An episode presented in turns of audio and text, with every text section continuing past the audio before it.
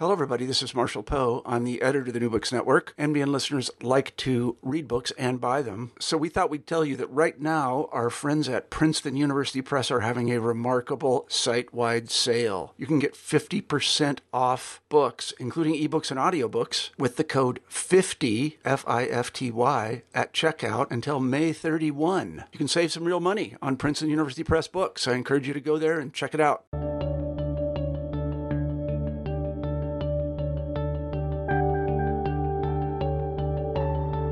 Good day. Welcome to New Books in History, a podcast channel of the New Books Network. My name is Dr. Charles Coutinho of the Royal Historical Society. I'm a host on the channel.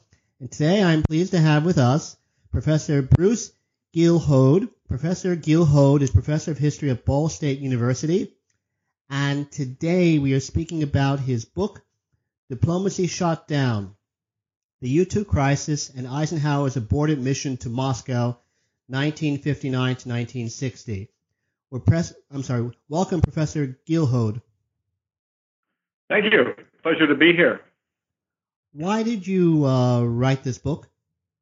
I've always been interested in the Eisenhower presidency. That's that's the first answer. And then I had the opportunity many, many decades ago to uh, be a researcher for Tom Gates, who was uh, Eisenhower's last Secretary of Defense uh, Mr. Gates was a trustee of the University of Pennsylvania, and I was brought in at the time to help him uh, put together uh, an account of his public career, which included his years in the Pentagon.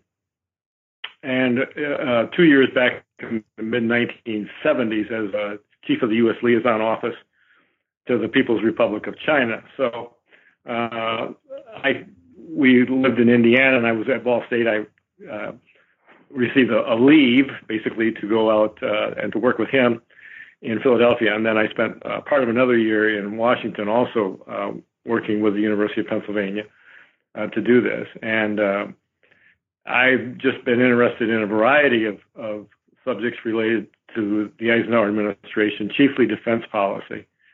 And it just sort of developed from there. Um, did a couple books in the early 19 uh, early 2000s on Eisenhower and Harold Macmillan, and in some respects that research sort of uh, uh, uh, helped in the research that I did for that for those two books, plus the research that I, I had done on Tom Gates's Pentagon career, sort of put this in. Plus, I've always been interested in the U2 crisis. I, I've, I've just uh, I thought that this was a, a, a tragedy for the Eisenhower administration in many ways uh, to end on this kind of this sour note, and uh, just always like to spend some time researching that. And and and of course, Tom Gates was Secretary of Defense when that happened. Uh, he was an eyewitness participant to all of the, what was going on at the time, and so all of this sort of came together, and um, and that's that that came as a re- that the book came as a result of that. I guess is the best way of saying it. Now, what is the thesis of your book?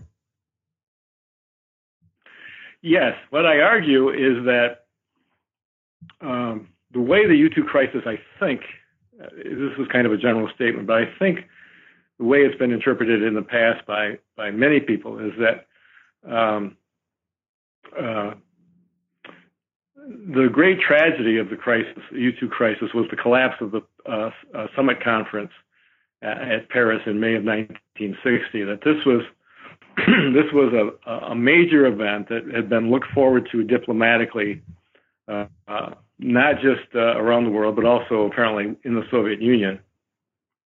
And so when Khrushchev, after uh, after the Russians succeeded in bringing down Francis Gary Powers and and not getting a an apology out of Eisen, a public apology out of Eisenhower for this invasion of Soviet airspace, uh, walked out of the conference, the peace conference in Paris on May 16, and so the the West and Eisenhower and Khrushchev never had the opportunity to negotiate um, a a treaty dealing with nuclear testing, the testing of nuclear weapons, which is what they had been working for for really three or four years prior to that at the uh, at the foreign ministers level.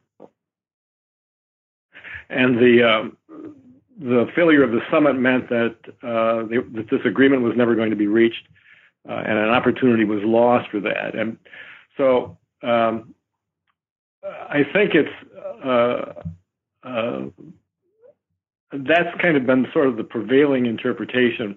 But what I argue in, in the book is that the, the, the big tragedy was that Khrushchev not just walked away from the summit. but he also canceled Eisenhower's visit to the Soviet Union, which was scheduled for June of 1960. So the whole uh, the whole process diplomatically had started in uh, August, early August of 1959, when Eisenhower announced that he and Khrushchev were going to exchange visits to each other's countries.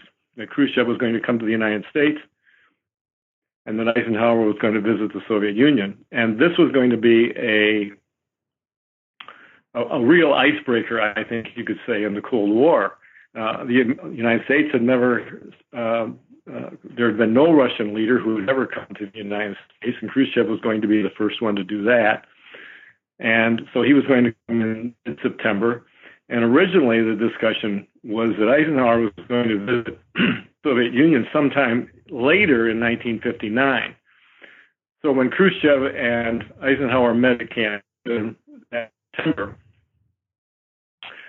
um, both of them agreed that there was going to be a summit conference to discuss various things, including a possible nuclear test ban, but also possibly Berlin uh, and the, dis- the disagreements over Berlin that were going on at the time.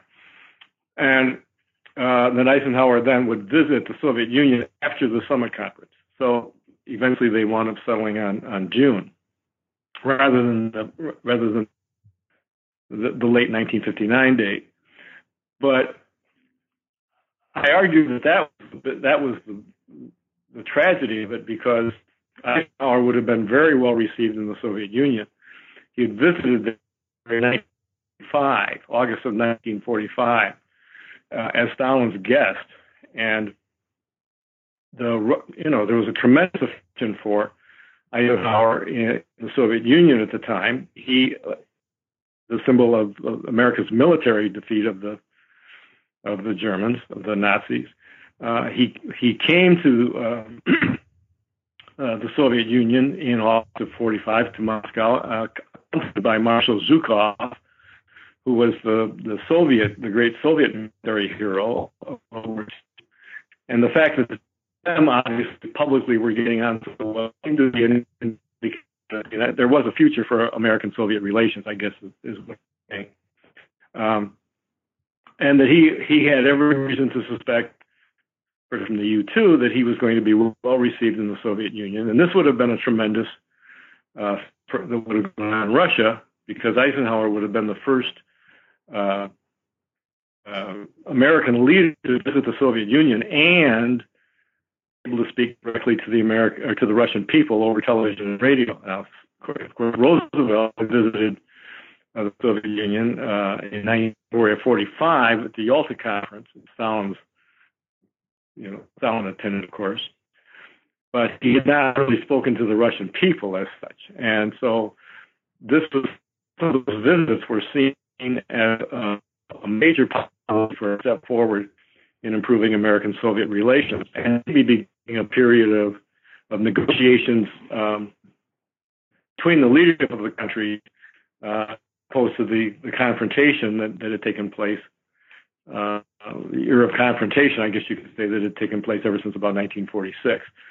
So when when Khrushchev uh, canceled Eisenhower's visit, then that really meant uh, American Soviet relations were going nowhere. Uh, and there would almost have to be a start at some point to uh, to deal with the whole issue, all, all the outstanding issues, Berlin, the nuclear test, the situation in, going on in the third world in places like Southeast Asia and other places like that, Cuba. That wasn't going to come up for for discussion, but later became obviously a, a major issue. Uh, so all of that just sort of collapsed. And when Eisenhower left office, uh, he didn't he have that action of something that he he definitely wanted, and that was to try to, should we say, as the term was at the time, thaw the Cold War.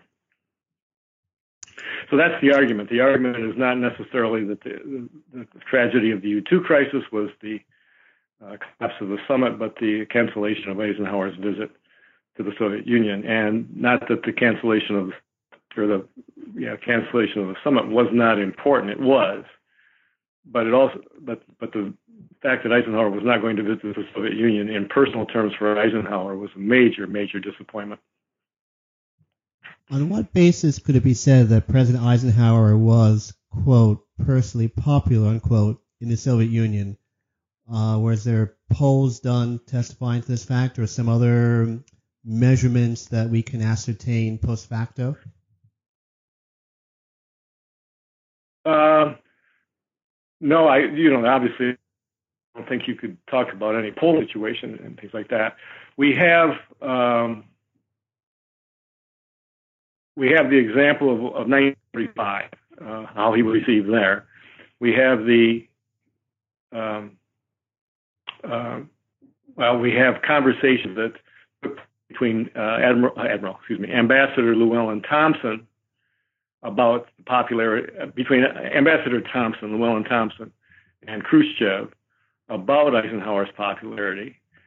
Um, we also have uh, uh, uh, oral history of Toumanoff, who was a uh, embassy uh, political attaché in the American embassy, has left. It talked about uh, Eisenhower's popularity with the Soviet Union, within the Soviet Union. Um, so you can you can look on you can look on those. I mean that type of historical evidence. Uh, when the U2 crisis was sort of brewing still, uh, when they were still deciding uh, what the outcome of this was going to be after uh, after Sheffield on March 7, that, or excuse me, on May 7, that uh, the Soviet Union had powers uh, in custody, which was not expected, to, which was not supposed to be possible, according according to Allen Dulles and the CIA, uh, the, the, nobody could survive a, a, being shot down and uh, and all of that. Uh, so were you know tremendously surprised that Powers was alive and the Soviet custody. Um, so we have conversations between Khrushchev and Thompson about that time, and Khrushchev was saying, well, maybe Eisenhower shouldn't come to the United, come to the Soviet Union after all, because the Soviet people will uh, remember uh, it'll be on the youth crisis will be on uh, on people's minds, and they might not agree very well. And, and Thompson said to him, "Don't worry about that. Uh, we have to worry about Soviet people not welcoming Eisenhower. He will." Um, uh, and we believe that the Russian people will be fine. Of course, that wasn't the answer that that uh, Khrushchev was searching for. I think he wanted Thompson to say, well, under the circumstances, yeah, okay. But they, there was the, the expectation that even with the U2 crisis, that uh, um, Eisenhower was going to go ahead and uh, and visit the Soviet Union. He had a press conference on May 11, where uh, he was asked by Lawrence Berg what, what White House press corps whether it was a wise thing for him to go to the Soviet Union, considering the heightened tensions. And Eisenhower said, "Well, I, I intend to go. Let's just put it that way." So I think polling, uh, no, I can't cite any any poll that was taking place in the Union about that. But uh, I mean, for a lot of people, the the memory of World War II uh, was still in in their minds. Uh, this is 15 years after the surrender of the Nazis. Uh, people have to remember. Uh, and uh, Eisenhower was associated with the victory over over the Russians, and um, you know that was that was a that was a powerful uh, endorsement of him as an individual. In uh, what way or fashion could have President Eisenhower's admitted talents as a crowd pleaser have possibly changed, quote, the direction of the Cold War, unquote? Uh, as a crowd pleaser? Yes, in terms of the. the well, I think it's. Yeah. Um, after after the Republicans were uh, defeated uh, substantially in the congressional in 1958. There, there was a there was a bad recession in the United States economic recession that took place around that time, and um, it was a huge setback uh, for the Republicans. The losses that they took in the House and in the Senate. And after that political defeat, uh, James Hagerty, who was Eisenhower's press secretary and um, also a, kind of a, a, very canny political advisor to him by that point, uh, he had uh, he had influence within the situation that went on went beyond the rather kind of the routine uh, title of his job description, which was press secretary. But he came to Eisenhower, and he suggested that the Republicans had to be more aggressive, or they were going to be in bigger trouble in 1960, which was the presidential election year. And he said that Eisenhower should uh, undertake an extensive uh, series of trips um, around the world as an American goodwill ambassador, as an ambassador of peace, uh, as an ambassador of friendly, harmonious relations between uh, countries in the world, and uh, he set up a, a, a, a, an itinerary, I guess as you could say, for Eisenhower that included visits to Europe, France, and Great Britain, and West Germany. That came after Eisenhower uh, announced the, the exchange uh, of visits between himself and Khrushchev. Uh, Iran, India, uh, let me think now, uh, the Philippines, a variety of places around the world, and were just e- uh, enormous crowds that turned out for him. Easily more than more than a million in um, in India, for example, and the the the when Eisenhower appeared with the British Prime Minister uh, Nehru in a uh, in, in, a ride through Delhi and, and so forth, the, the, crowds pressed in on the car uh, on, on the vehicle itself that Eisenhower and, and Nehru were riding in, and actually got very concerned.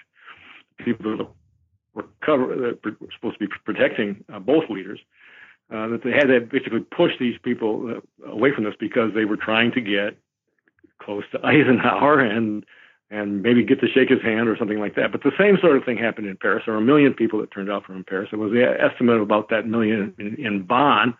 Eisenhower was wondering whether he was uh, uh, he was going to be welcomed. He hadn't been back to Britain, or excuse me, he hadn't been back to Germany since the war and he was wondering how he was going to be received in in um, Bonn uh, in Germany. And he didn't need to worry. Uh, there was an enormous turnout of people trying to see Eisenhower. And as he rode from the airport to downtown Bonn with the German Chancellor Konrad Adenauer, it, was just an enormous outpouring. And of course, in Britain, Eisenhower had always been uh, very popular. So you have all of these places that Eisenhower had visited prior to 1960. And it, it was just a demonstration that in, people's minds, uh, Eisenhower was sort of kind of the world's first citizen. Everybody felt they had a certain attachment to this man because he had been the, um, well, the reputation that he had was he's the person, he's the man who beat Hitler. And the rest of course, could, could trade on, and the Soviets could trade on that same sort of thing. And you would expect that a, a similar sort of um, response might uh, affect him there too, and and he would be seen in a he would be a, seen as a positive representation uh, of the United States. Richard Nixon visited um, the Soviet Union in um, July of 1959 and he is that was the time of the so, so-called kitchen debate. Uh, you might remember where he and Khrushchev sort of got into it rhetorically. Uh, an argument that worked in Nixon's political favor because it or political uh, uh, advantage because it was televised. But by and large, even Nixon was reasonably well uh, accepted by the by the Russians, and Milton Eisenhower, Eisenhower's brother, or younger brother, who was the president of uh, Johns Hopkins University at the time, went along uh, on that trip with Nixon. Some thought it was, some thought Nixon put, some thought Eisenhower put his brother on that, keep an eye on Nixon. Uh, Nixon had to know that um, Milton Eisenhower, who was always somewhat skeptical of Nixon, uh, was there and so forth. But when Nick, when Milton came back, he later gave a an oral history for the Eisenhower Library, and he said talked about how fantastically well he had been received as the brother of Eisenhower, and uh, he just thought there would be a, a tremendous reception for Eisenhower uh, in the Soviet Union on, on the basis of that. So we have we have those sorts of things, and, and if you, look at it in the context of Eisenhower spending his last parts of his last two years in office as a, a person going abroad to give uh, uh, expression to American, um, shall we say, American freedom and liberty, uh, prosperity, even, um, and being well received for that, that that might have translated over into into his reception in the Soviet Union. He was going to be going to uh, uh, Leningrad, Kiev, Moscow, of course, and then he was going to be departing uh, the Soviet Union from Irkutsk, uh, which is in Siberia, and by Lake Baikal, because he had, as part of this itinerary, it included a trip to Japan. So he was going to leave the Soviet Union from the east and uh, and continue on from Japan and South Korea. Excuse me, South Korea and um, I believe the Philippines even maybe just South Korea. Uh, but maybe Philippines are going to be part of it too. So, yeah. Does not the underlying tenor of your argument imply that there was a willingness on the part of Soviet leaders to make concessions on issues such as Berlin, open skies, etc.? And does the existing literature on the subject matter show evidence of uh, such willingness? Um, well, I don't know about Berlin and uh, whether it was an in- indication of a willingness to talk there. Um, Eisenhower. Well, okay. Let, let, me back up. The when Eisenhower visited um, Germany, Britain, and France in August of '59, after he had announced this change of, or this exchange of visits between Khrushchev and the United States. Um, Macmillan, the British Prime Minister, and Charles de Gaulle, the French President, and uh, Adenauer, German Chancellor, uh, weren't real enthusiastic about uh, discussing Berlin with uh, Khrushchev at the time. I think Eisenhower was willing to open that up to to a certain extent because they just felt that Khrushchev's proposal on Berlin to make it a uh, kind of a free city under the UN control with withdrawal of uh, occupation forces on that basis just uh, opened up just wasn't sufficient. And of course, and they they they they revisited that issue in December of '59 at what was called the Western Summit, which was designed to have uh, those individuals talk about uh, the agenda for the for, for, the summit meeting, and they more or less decided to drop Berlin as a subject and just focus on arms control, arms testing, and uh, the testing of nuclear weapons. Let's put it that way, and leave some of these other issues that didn't lend themselves to any, uh, uh, you know, any foreseeable resolution and just talk about that and see if something can be done. What, what, of course, what the what the Americans wanted was uh, a, a, rigorous form of testing, nuclear testing, uh, to be put into effect. And apparently, Khrushchev was, according to some, uh, Khrushchev was willing to uh, go along with that, or at least discuss it.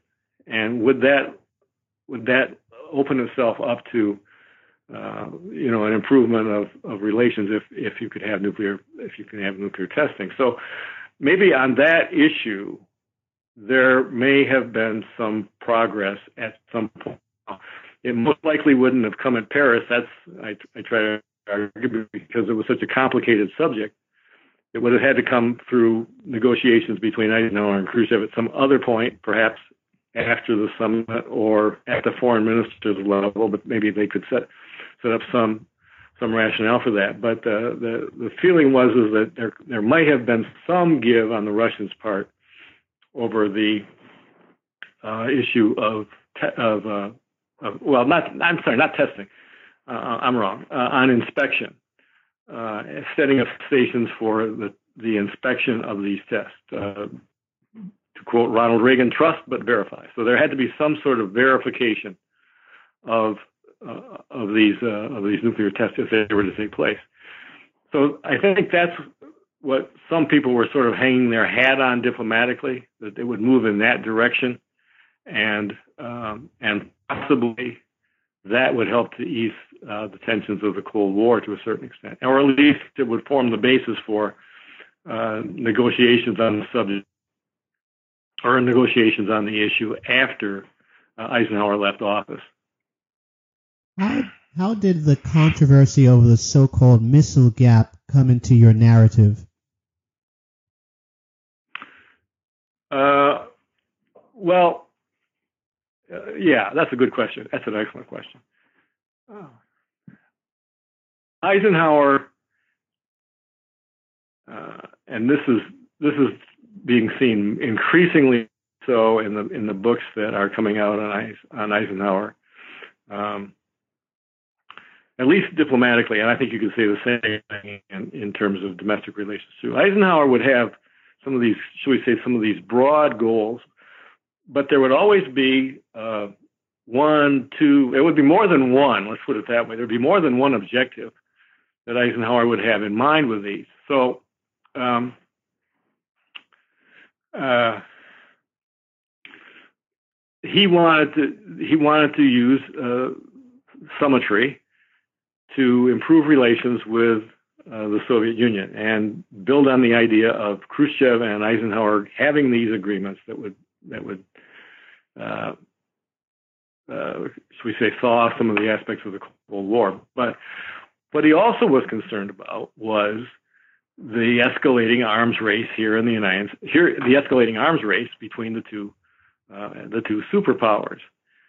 And with the U2, I think this has pretty well been pretty well established. With the U2 and the information that the photographic information that the United States was acquiring of what was perceived to be the Soviet military establishment, Eisenhower did not uh, did not develop uh, the nuclear capability to satisfy uh, critics in the Democratic Party and even some critics in the Republican Party, Nelson Rockefeller being one, who felt that there ought to be more of an effort spent on um, developing um, American nuclear capability because the, the view was that the Russians were getting far ahead of us on this after Sputnik.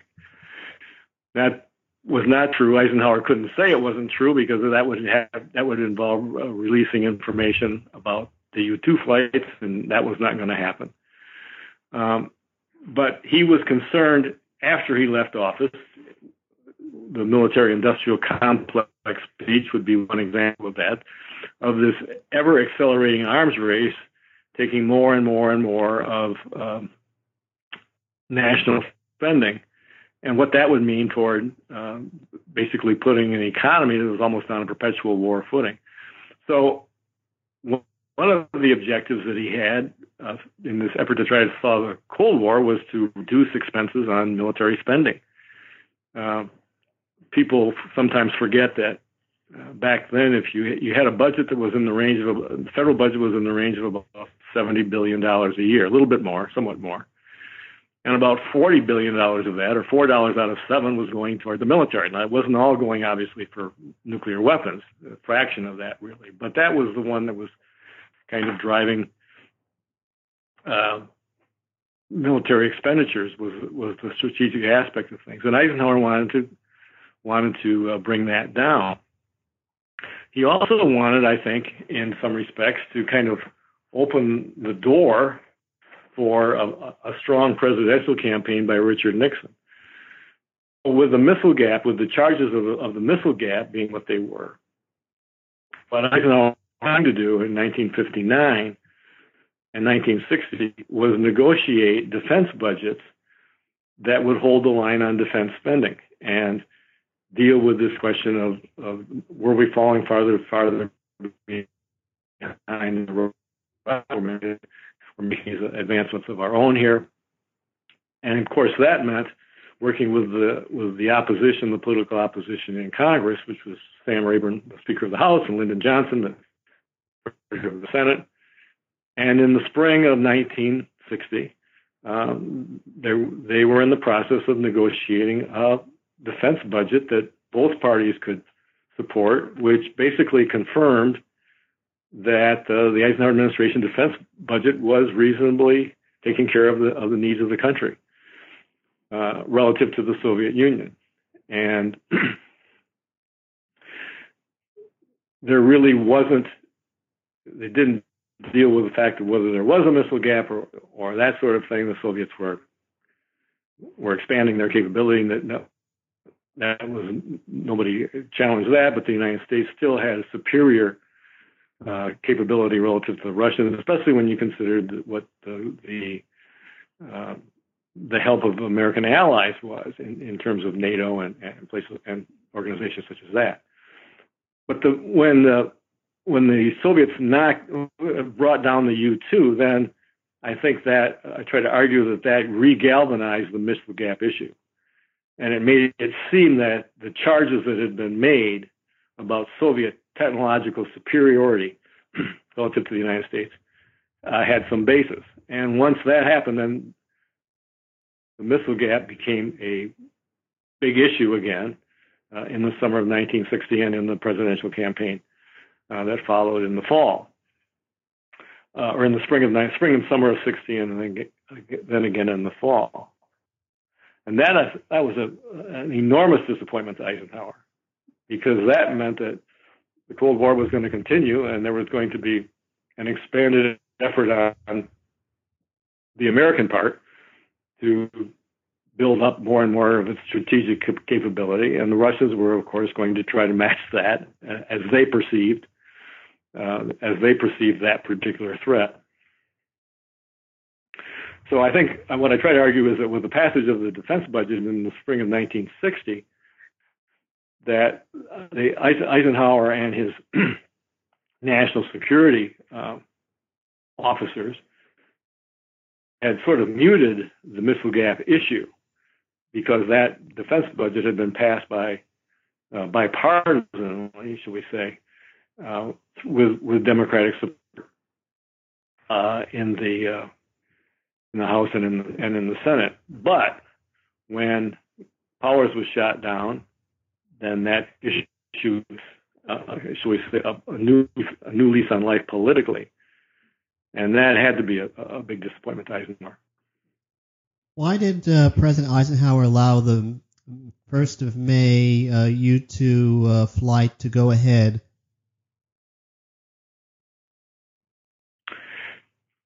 Yeah, that's another great question. um, all right.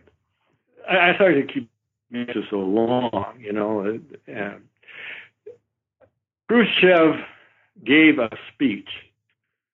I believe it was on June. Uh, I believe it was on January 18 uh, of 1960. Speech out, this speech kind of came as an of the um, visit that he made to the United States uh, in 1960, in September 1960. The speech was made a couple weeks after he had accepted Eisenhower's and Macmillan's and de Gaulle's and Ed, well, the three of them, uh, the invitation to accept the summit uh, summit meeting uh, in in uh, in May.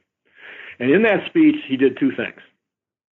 He announced that uh, the Soviets were going to do, um, reduce the size of the Red Army by a third in the next couple of years.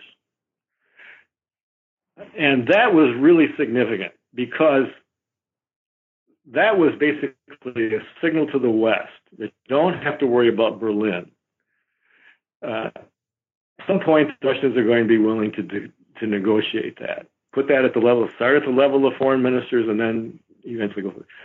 In other words, the Soviets were not going to keep their, their Eastern Europe, signified by the Red Army here, there uh, indefinitely. And he had had conversations with Llewellyn Thompson, I'm talking about, the American ambassador, Llewellyn Thompson, bemoaning the fact that it was so expensive for the Russians to keep this standing army, this army of occupation, indefinitely in Eastern Europe, in Poland, in obviously in Germany, in Czechoslovakia, and so forth. And he, by reducing the size of the Red Army, he was basically sending a signal that some of those were going to be brought back out of.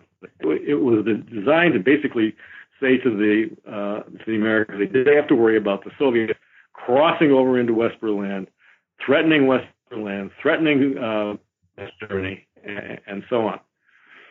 But he also said in the same speech that the Soviets were developing a new fantastic weapon, which could only be interpreted as a nuclear weapon.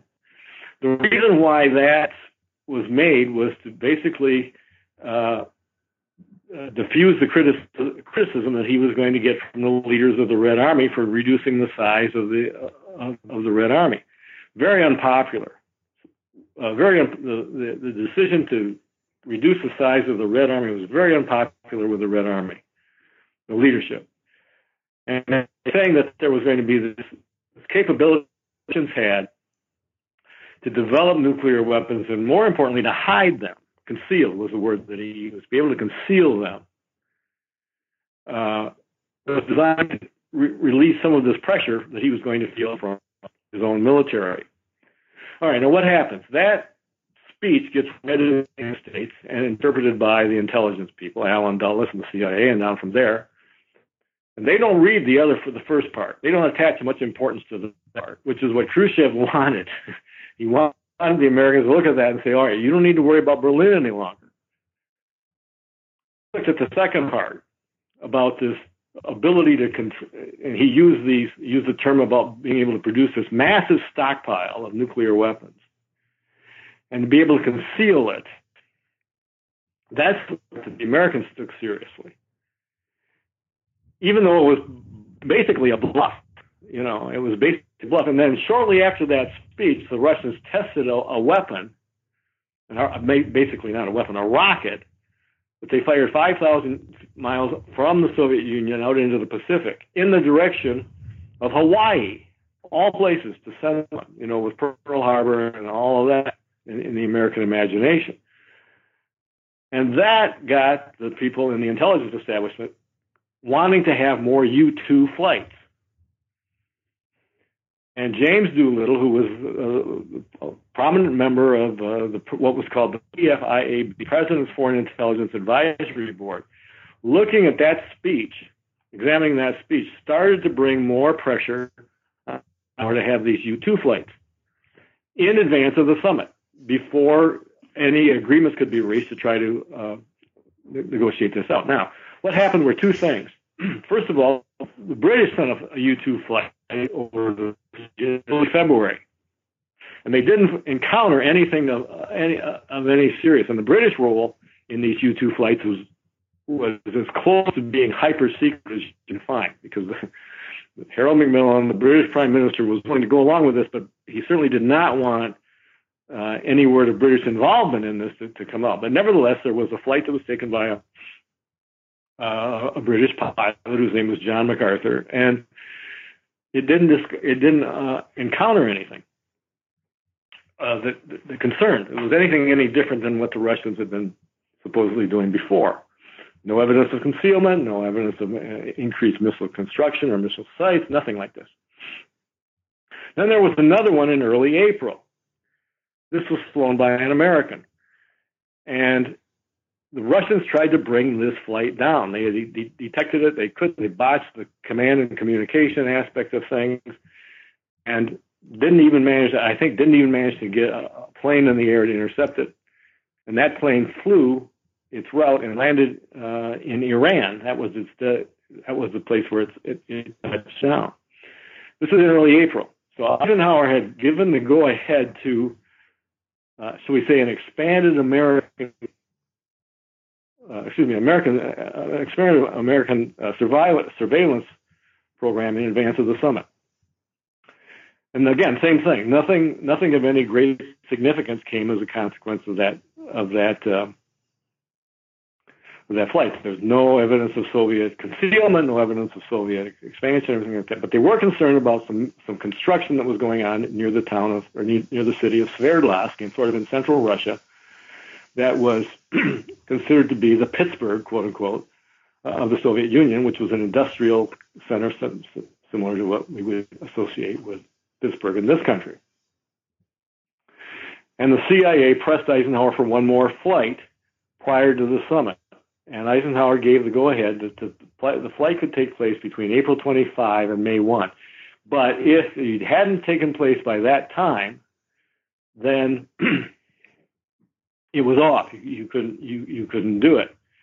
Uh, so the reason for this goes back to uh, a lot of people have called this this uh, Pearl Harbor neurosis that existed at upper levels of American uh, national security policy, and that was that Pearl Harbor came as a consequence of a surprise attack, and the the North Korean attack on South Korea came as a consequence of a surprise attack, and that the United States could not leave itself open to a surprise attack in the age of nuclear weapons, and therefore these this flight was necessary before you could have any meaningful arms control negotiations with the Russians. Uh, what I try to say in the book too is that another reason for having the flight on May 1st was to get it out of the way before the summit. That's one reason, but there was no reason to suspect that this flight wouldn't be successful. Uh, the Russians had completely botched the the uh, the uh, April 7 flight, and uh, seemed to indicate that uh, they didn't have the capability to to uh, bring down an American U-2. Having said that, uh, Khrushchev was furious over the failure on April 7 and basically told the uh, the Russian military, next time they do this, make sure you bring it down, or there's going to be uh, there's going to be some changes at the top uh, if you can't can't do this. So in, in a sense, when Powers came over, and was flying in the neighborhood in the vicinity of Sverdlovsk, uh, there was this attempt to bring him down, which was successful. Um, it was not the way they intended, but nevertheless, uh, they did manage to bring Powers down. So it was happening on May 1st because that was what Eisenhower had agreed to in advance of, of the summit conference. And the reason that he, he agreed to it was because they wanted the intelligence establishment wanted to settle this issue of whether there was the likelihood, the possibility, not the likelihood, but the possibility uh, of a surprise attack on the United States by the Soviet Union with nuclear weapons. And it traces that, let's try to argue, it traces its way back in some respects to that January 18 speech. I believe it was January 18. Yeah, that, that speech in uh, that he gave about reducing the size of the Red Army and um, developing uh, these new advanced uh, Soviet missiles capability. Did Khrushchev purposely ask concessions from Eisenhower in the aftermath of the downing of uh, Gary Powers and the U 2? Um, did he ask for concessions? No, d- yes, did he ask concessions from Eisenhower, which he knew Eisenhower could not give him, or did he hope that Eisenhower to in essence, agreed to what he was asking for? Uh, well, he he.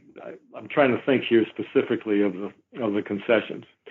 Uh, one, um, that there be there be no more flights. Two, um, that the people who are responsible for the flights uh, should be disciplined and, uh, and, and dealt with. And three, uh, that Eisenhower issue a public apology. Uh, on the first point, Eisenhower uh, uh, agreed in a kind of a backhanded way. Once, once Powers had been shot down and was in Soviet custody, Eisenhower terminated the flights. This was not done uh, to because Khrushchev uh, asked that he do it. That came later, but the flights had been the flights were canceled. there wasn't going to be Eisenhower was not going to discipline anybody like Allen Dulles. I, one presumes that he was the target for for Khrushchev among others, but but maybe the, the, the could have been Gates, could have been Nathan Twining, who was the head of the uh, uh, he was chairman of the Joint Chiefs of Staff. Maybe Eisenhower he was expecting that. And then the public apology for the flights themselves. And so on the second and the third points there, he was simply Eisenhower simply was not going to give in. He was um, uh, on May 11 when he had his press conference there. He said nobody wants another Pearl Harbor. That's the reason why we did it. That's why we have these flights. And, uh, there was absolutely uh, no uh, no regret about the nature of that flight. He did he did agree that he, well, flip this way, he did admit that the flights had been canceled and said that if that's a, a, a problem for Khrushchev as far as the continuation of the summit conference is concerned, that should not be uh, an obstacle because we've already said that we're not going to have any more of these. Not, there will not be any more of these flights uh, indefinitely. So, but Khrushchev really couldn't. I don't think he could take that as much of a concession in terms of satisfying his own critics that he was being firm enough with the, with the Americans because that had happened. That already happened uh, before the conference. But on the other two, Eisenhower said no. There's just uh, there will be no apology, uh, and there will be no discipline of the uh, people that were involved. And some have maintained that that might have made a difference if Eisenhower had sacked a couple of the high level, uh, uh, uh, high level administration who may have been involved in that. And in fact, it, this is interesting, uh, uh, Dr. Coutinho.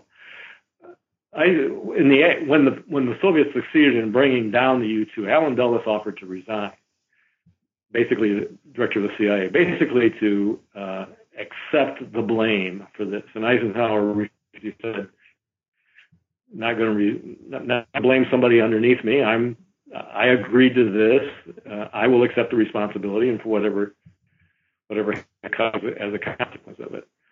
Uh, would that have satisfied Khrushchev? Would would he have been to uh, negotiate if he had uh, the resignation of, of some high level American people?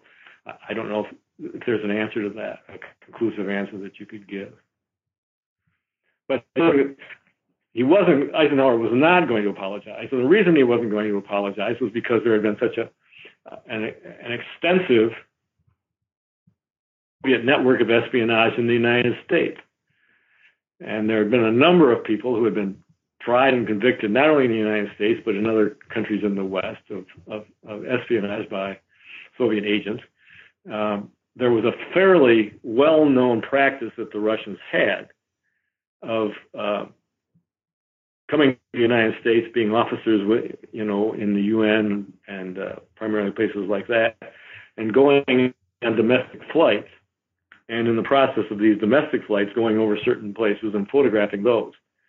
Uh, and that's a kind of a low tech way of getting aerial es- es- espionage and aerial uh, uh, information, that sort of thing. But Eisenhower said, you know, we're not going to apologize for efforts to obtain information about the capability of a, of a potential enemy when you know this is going on in the United States, where we have our potential enemy taking advantage of the freedoms and the uh, the flexibility to travel just about anywhere you want in the United States to uh, to see what the American military and industrial construction looks like. So uh, no, Khrushchev did not get any concessions from Eisenhower, uh, and I think Eisenhower realized that uh, he, he, that was simply something that he, he was unwilling to do.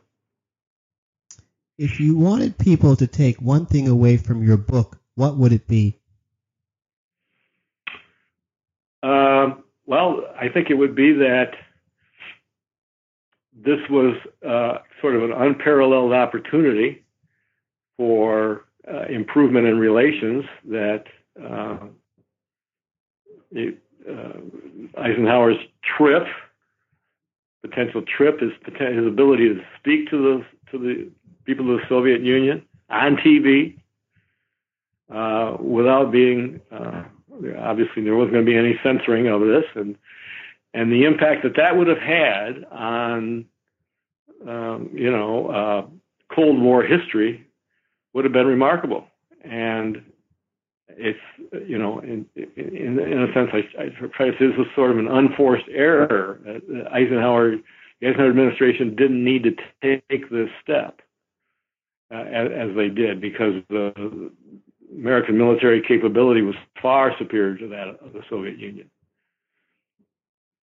I would say that that's uh, just to go back to the to the thesis here that this was a this was an opportunity for improved relations between slightly improved, I guess you could say, slightly improved relations between uh, the superpowers, and it wasn't until you know it really wasn't until about 1972, I believe, when uh, Nixon, President Nixon, Premier Brezhnev negotiated a SALT agreement that the two sides were able to do something about the proliferation of nuclear weapons.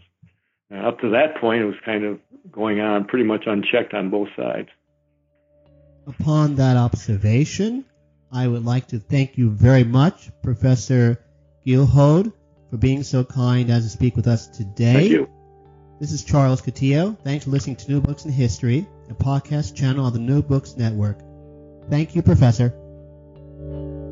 Thank you. Pleasure to meet you.